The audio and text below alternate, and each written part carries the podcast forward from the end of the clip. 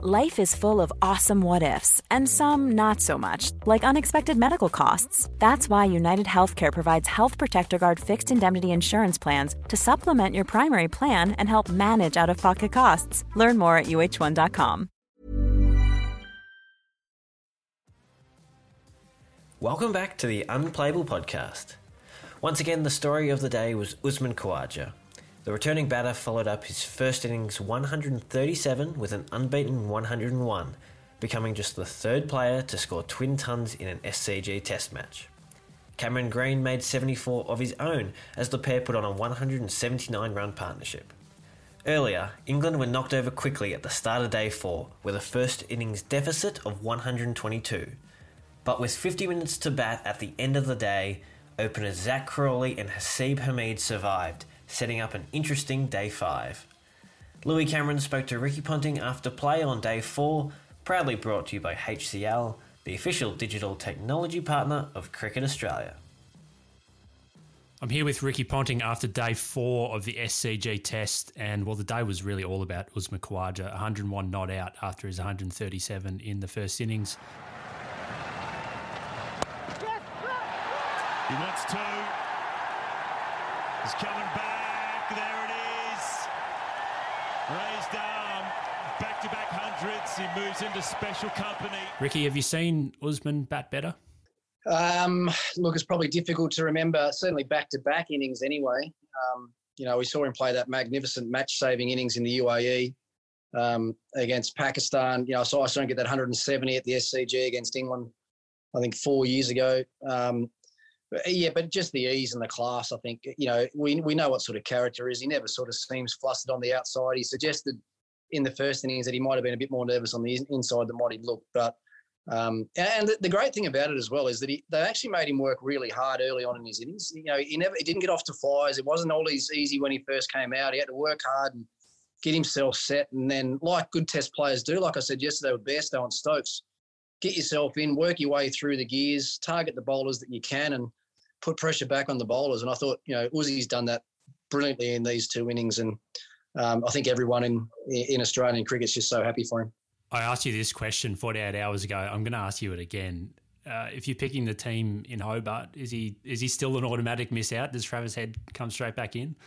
Yeah, um, things have probably got a little bit more complicated. I was pretty clear. I was pretty black and white a, a couple of days ago. You know, on, on the back of Marcus Harris making a a really good 70 in Melbourne and then starting well in Sydney. But the problem is, it's just the opportunities that keep slipping away. You know, it's 76 in Melbourne and then 30 odd in the first innings here and then 20 in the second innings. You know, Khawaja has grabbed the opportunities. He's obviously been presented with both hands. Travis Head present, you know, grabbed his opportunity in Brisbane with both hands. Jhye Richardson has, Scott Boland has, everyone else in this current Australian team when the opportunity has arisen have grabbed hold of their chance and and and ran with it. You know, at the moment it's like you know, Marcus is sort of reaching out with one hand and he's got one hand on it and can't quite get the two hands around it that he needs to to, you know, just to make the, the noise go away. So um, look, it's going to be a it's going to be a really tough selection now for for George and and and the Australian selectors because it's pretty irresistible what the the piece of work that Kawhi has put forward in one Test match. Um, but saying that, I think they probably have to look a little bit further ahead as well. I can't. I don't think they can just pick just for next week. I think they need to think about the, the tour that's ahead of that, and then you know maybe start building towards the next, even towards the next Ashes series. And if they think that Khawaja could do that job in England in a couple of years' time, then right now I, I think it's pretty clear in my mind who, who, I think is the better player out of those two. Um, and other factors will come in as well, I'm sure. I mean, touring factors will probably come into it. Um, you know, Khawaja's record, as we know, is not as good away from home as it is at home. And but you know, Marcus Harris, we saw what happened with him in the UK last time too. So all these things, I'm sure, will be spoken about by the selectors. But as I said, it, it's it's. I mean, Khawaja can do no more. It's it's irresistible, pretty much what he's done, and, and the ease of, of which he's made the runs has, has been, I think, most satisfying for him. If you break it down line by line, uh, do you accept that the other four guys are basically locks in the position that they're in? That David Warner has to open, Smith and Marnus, you know, they haven't dominated this series, but they're locked at, at three and four, and Cameron Green's your long term number six. Do you accept that? And then and then you're fighting out for the for the rest of them um, in amongst it. absolutely, mate. Yeah, and I mean the the other guys have just shown so much in in their positions, haven't they? Um, you know, and there was even a bit of talk yesterday. Is it Green that makes way for um, for Khawaja for Hobart? Well, Green shut that door as well. So once again, you talk about opportunities. There's another one, another guy that did take his chance when he had the opportunity, and there's only there's only one that hasn't. But yeah, I think the other guys are locks. Um, you know, three and four are two of the better players in the world, and Cameron Green's a an emerging um, star of the game, I think, and Travis Head's in career best form before he missed this week. So everyone else looks after themselves. It's a it's a really tough one. I want to ask you about Green because you've talked quite a bit about him uh, wanting to see him play more off the back foot, and I mean some of his back foot play today was was just delightful. Um, I mean, so I just wanted to get your thoughts, just because it, it, looked like he was almost playing some of those back foot shots off the off the front shoe in the end. Yeah, he was. I was going to say that he played back foot shots off the front foot. It's still, it's still. I mean, and when you're that big and that strong, you can do that. Get away with it. Um, and the, at the end of the day, it was against a tiring attack as well. I think it would have been harder for him to play those shots off the front foot off a, a fresh attack or a fresh Mark Wood that's bowling 150, 151 k's an hour. Would have been, might have been a different story. But I think for him, for him himself to realise that that is what he can do if he just lets the handbrake off and lets himself play and watches the ball and reacts, then and and does it with a you know, a really positive mindset and positive intent. You know, get away from the ultra defensive mindset and give yourself a chance to play a natural game, and and we'll all see what he's capable of. So, um, yeah, look, there's still, I, I think you, you're spot on. There's still some work there to be done on his on his footwork movement and being able to transfer his weight back better because against he'll get away with that at, at Shield level um, when you're playing. You know, Test cricket week on week against the Rabadas and the Nortjes and the and the Ngidis and these guys of the world that are going, are going to hurry you up. You need to be able to transfer your weight um, well. But um, great signs for him today, and he'll take a lot of confidence out of that going to Hobart. England got to stumps, none for 30, none down. It's their highest opening partnership of the series so far. Did you think Australia batted too long? And, and could these 10 wickets maybe be a little bit harder to wrangle out than they thought? Um, there's no reason why they'll be harder to wrangle out than they thought because there's enough evidence from what they've seen so far that they would have been confident that they could do it. So, saying that, I think they, maybe they would have expected to, to make some inroads tonight. And to back up your point, I, I absolutely think they're batted too long. Um, you know, 288, the highest ever chase, uh, an England batting order that's been under the pump right the way through the summer. Um, three of those guys potentially injured, although we're hearing they're all going to bat. But how well, how effectively can they bat with another day? You know, we saw Stokes trying to move in the field today. He looks in all sorts of pain, and and not, neither Bairstow or or Buttler took the field. So, um, but that's a decision that they've made, and and let's hope it pays off for them tomorrow. I hope they've left themselves plenty of time. You know, who knows what's going to happen with weather? There's those things that they probably had to try and factor in and figure in as well. But I'm sure that's been part of their thinking. So you know, I'm not going to sit here and say that they batted too long because if they win halfway through tomorrow, it doesn't matter. But if, if they don't, then they'll have some questions to answer. I want to ask you about Marnus Labuschagne, who was out to Mark Wood for the third time, I think, in his last three innings, or, or at least the, the, third time in this series. It looked like he was moving across a bit differently to Wood to the other fast bowlers. Can you explain if you agree with that and, and why he might be doing that? Suspension and the series he had. Oh, big neck, big neck given. Wow, what a turnaround. That's what they need. Marnus can't believe it. Mark Wood gets him once again.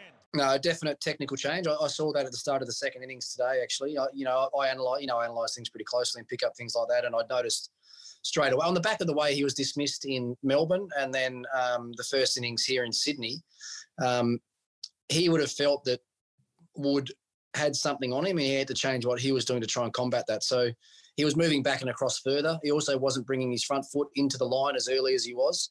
Um, and there's no doubt, you know, with guys that move like that, you know, they, they move across outside their off stump um, to cover their stumps. But when a bowler changes the angle up and goes wider on the crease and it feels like that ball's all, always still coming back in to, to challenge your off stump, that's when Marnus has got into trouble. Um, and even that one today, you can probably say that one today he nicked it probably because his footwork pattern had changed. If he hadn't moved that far across, that would have been a ball that he could have cut easily. But because he'd moved so far, it actually that ball actually got too close to him to try and cut. Hence is why he nicked it. So, you know, these are the decisions you have to make as a player. I must admit, I was probably never, I was never gutsy enough or courageous enough, if you like, to change things too much because I had doubt about how um, all the things that I'd ingrained into my head over such a long period of time that if I changed my guard slight, slightly or made a back and across movement, all the triggers and all the things that I'd naturally had stored in the computer were going to be sort of thrown into disarray a little bit. And that's what it looked like a bit with Marnus today. Is it a uh, it, was it a length thing as well? Because it looked like Wood was going a bit shorter at him and, and kind of had the, the guy around the corner there at short leg. I mean, is that did you feel like he was doing it to counter that um, more so than just a line? Um, maybe, yeah, but they, they have operated with that field at, at, at, both Marnus and Smith when they've started pretty much in every inning. So Marnus, I mean, even when he wasn't doing that in the fir- in Melbourne and in the first innings here, they still had that same sort of feel. I, I think it was just to combat that one ball that he nicked because it was, you know, when you look at those deliveries, they were ang- wide on the crease, angled in, but he still played inside the line of the ball and nicked him. So I, was, I think it was that he was trying to cover that particular ball. Um, yeah, and it, it, didn't work for him on this occasion. But one thing he has been, and Smith's been the same, and I say it about the best players in the world all the time. The best players are the best problem solvers. They solve problems quicker than anybody else, and that was one way that he thought he could solve a problem, and it didn't work for him today. And, and I want to ask you, it was interesting what you said there about you never being um, willing to, to change the the stuff you had hardwired into your brain from a batting point of view. Is that a new generation of batters who just look at the game very differently, and that maybe even Marnus had, had been out to to Wood twice now, or twice coming into this innings, and he's just willing to change something very dramatic? Um, is that yeah? I guess my question is: Is that a generational shift in, in how batters think? Yeah, I think it is. I think it's also it's also a bit of an information sharing thing that didn't used to happen around the around the game when I played. You know, you I remember going on tours to, to India and, and wondering why some of our senior right-handed batters were batting on off stump all of a sudden to the ball spinning in. You know, the, the little things like that weren't weren't shared much, weren't talked mm. about much. But the fact, you know, the, the boys spend so much time together now, analysing their own games, analysing techniques, and trying to find ways to help each other out. That um, yeah, it's definitely more of a modern thing. I mean, even um, you know, the, my gut, yeah. So I did at the back end of my career where I've moved my guard over to off stump for right arm off spinners and found that it made a, a, big difference where I hadn't done it for the first probably 10 or 12 years of my career. And you see guys now, sometimes from mid over, are changing their guard to to even to fast bowlers. I'm not, not sure if you noticed tonight, but Zak Crawley, last ball of the over mm. tonight, was well, well out of his crease and well outside off stump to face the last ball of Pat Cummins just to get through the night's play. So, you know, David Warner batting on off stump, the Stuart Broad around the wicket, all these things, these are things that have, you know, they haven't always been in the game, but it's, it's, um, it, it's great to watch. And it's great as a, as an analyst and as a commentator to sit back and watch the different ways that the guys are thinking about coming up with combating some of the best bowlers in the world. I imagine Harbhajan's pretty happy that you, you never quite cotton on to that one earlier in your career. Yeah, I gave him about eight or nine wickets head start, I think, before I decided to try and change it. I wanted to ask you a little bit, or pick up on some of the comments you had today about um, about Joe Root uh, and potentially this being, you know, maybe time for him to hand over the captaincy. Do you kind of stand by that? Yeah, I, I actually do, I, and it's not, it's nothing.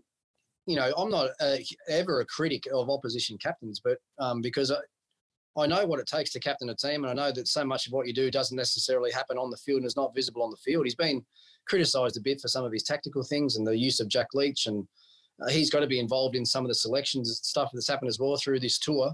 Um, I just think it's uh, it's just going to it's wear him down and, and grind him down. I know he's had an exceptional season with the bat, but I think there's for a lot of these, and I've been a big advocate for this because even looking back on my career, you know, I, I probably, as I said, I played a couple of years longer, potentially even captained a couple of years longer than I should have because the challenge just gets harder and harder and and wears you down. And where England cricket's at right now, you know, they're they're looking at a pretty ordinary last eight or 10 test matches, um, they might just need a complete reboot and start again with a fresh face in charge. And, you know, I think I think Stokes would actually grow as a player if he was the captain of that side as well. I, that he, I made it clear this morning. If, if the only person I think that can take over is is Ben Stokes, and I think with a bit of extra responsibility, um, he, might become an even better player, and and um, that might have a good impact on the rest of the team.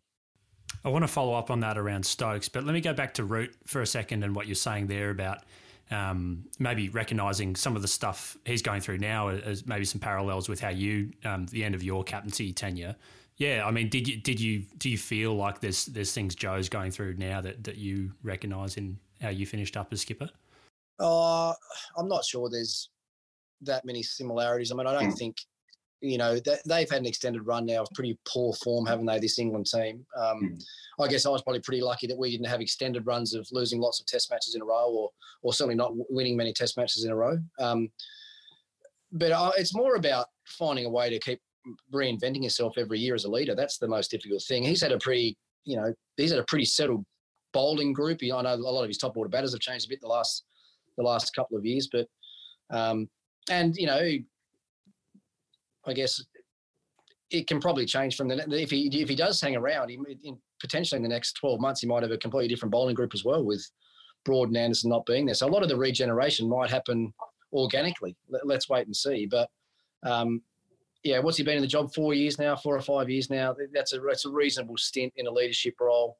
And if they are talking about shaking things up and changing things around, then I, I've actually got. I mean, I'm not saying that he, he needs to go or he has to stand down, but it, I reckon it will be a conversation um, in the back in the back rooms of at the ECB it didn't really work out in terms of all rounders and thinking about Stokes now. It didn't really work out for Botham, who I think lost 12 tests in a row and then gave it up and then was was amazing again in that 1981 Ashes. And it didn't really work out for Flintoff, as, as you know, in 06 07, who are probably their transformative two all rounders of recent times. Why can it be different for Stokes? Oh, Shaun Pollock had a reasonable record as, a, as an all rounder. You know, I mean, Wasim Akram was probably never an out and out all rounder, but had a reasonable record as, as captain of Pakistan. I mean, I think I, I, think it just depends on the individual. I don't think it's actually the, the role. Um, you know, otherwise Pat Cummins probably wouldn't have been given the Australian job because it's been such a rarity as well. I mean, you'll find instances right the way through, even with with batters, top order batters, where it hasn't worked. And look, I don't know Ben Stokes that well, but if I was trying to change the face of English cricket and give it a bit more of a heartbeat and a bit more soul, then I think he'd be the one that I'd be looking at to to lead the team. You know, he's we even we saw what we saw yesterday. Um, to stand up under uh, that much sort of physical pain and the mental um, pain that he must have been going through says a lot about him. And and his teammates will thrive off that. Anyone that plays underneath him, I'm sure, will grow an arm and a leg. And you can say that they're playing in the same team now, but I think it's different when you're captain and you're the one that's um, you know leading from from the front with every single thing that you do. He's an in-demand guy. I imagine the, the IPL is, is not going to go away for him. Uh, where for for Joe, it hasn't really been a um, a, really an option for him recently. Would it require a, a, bit of a rethink in terms of how you know? Not to say that you can't captain and, and play in the IPL. Um, I should add, but uh, would it require a bit of a rethink around his um, responsibility? Um, yeah, I'm not. I'm not sure. Um, you know, I, I, don't know much about the England players' availability. I mean, they're generally available for most of the IPLs. They're, they're you know, important players. They'll tend to drag back from the IPL at, at different times. But um, yeah, look, I think at the end of the day, where where English cricket's at right now, they just they just have to be 100% certain who the right man is for the job. And if that means a, a few IPL games get in the way here and there, or scheduling gets in the way, it's you know, I think they've got, and my, we've heard the English experts talking about it, Mike Atherton talking about it, and some of the things that need to change in English cricket. It doesn't sound like it's going to be a flick of the switch little um, thing that they can just make one decision and things are going to change. There's going to be a lot of hard work that's going to go into it. And if there does happen to be a change, and, and as I said, I, I think it by the end of this, um, you know, if England happen to to lose tomorrow and, and not get a win in Hobart, you know, Joe might even consider it himself. Who knows what's going to happen there. Always good to pick your brains, Ricky. Thank you. Thanks, mate. Good on you, mate.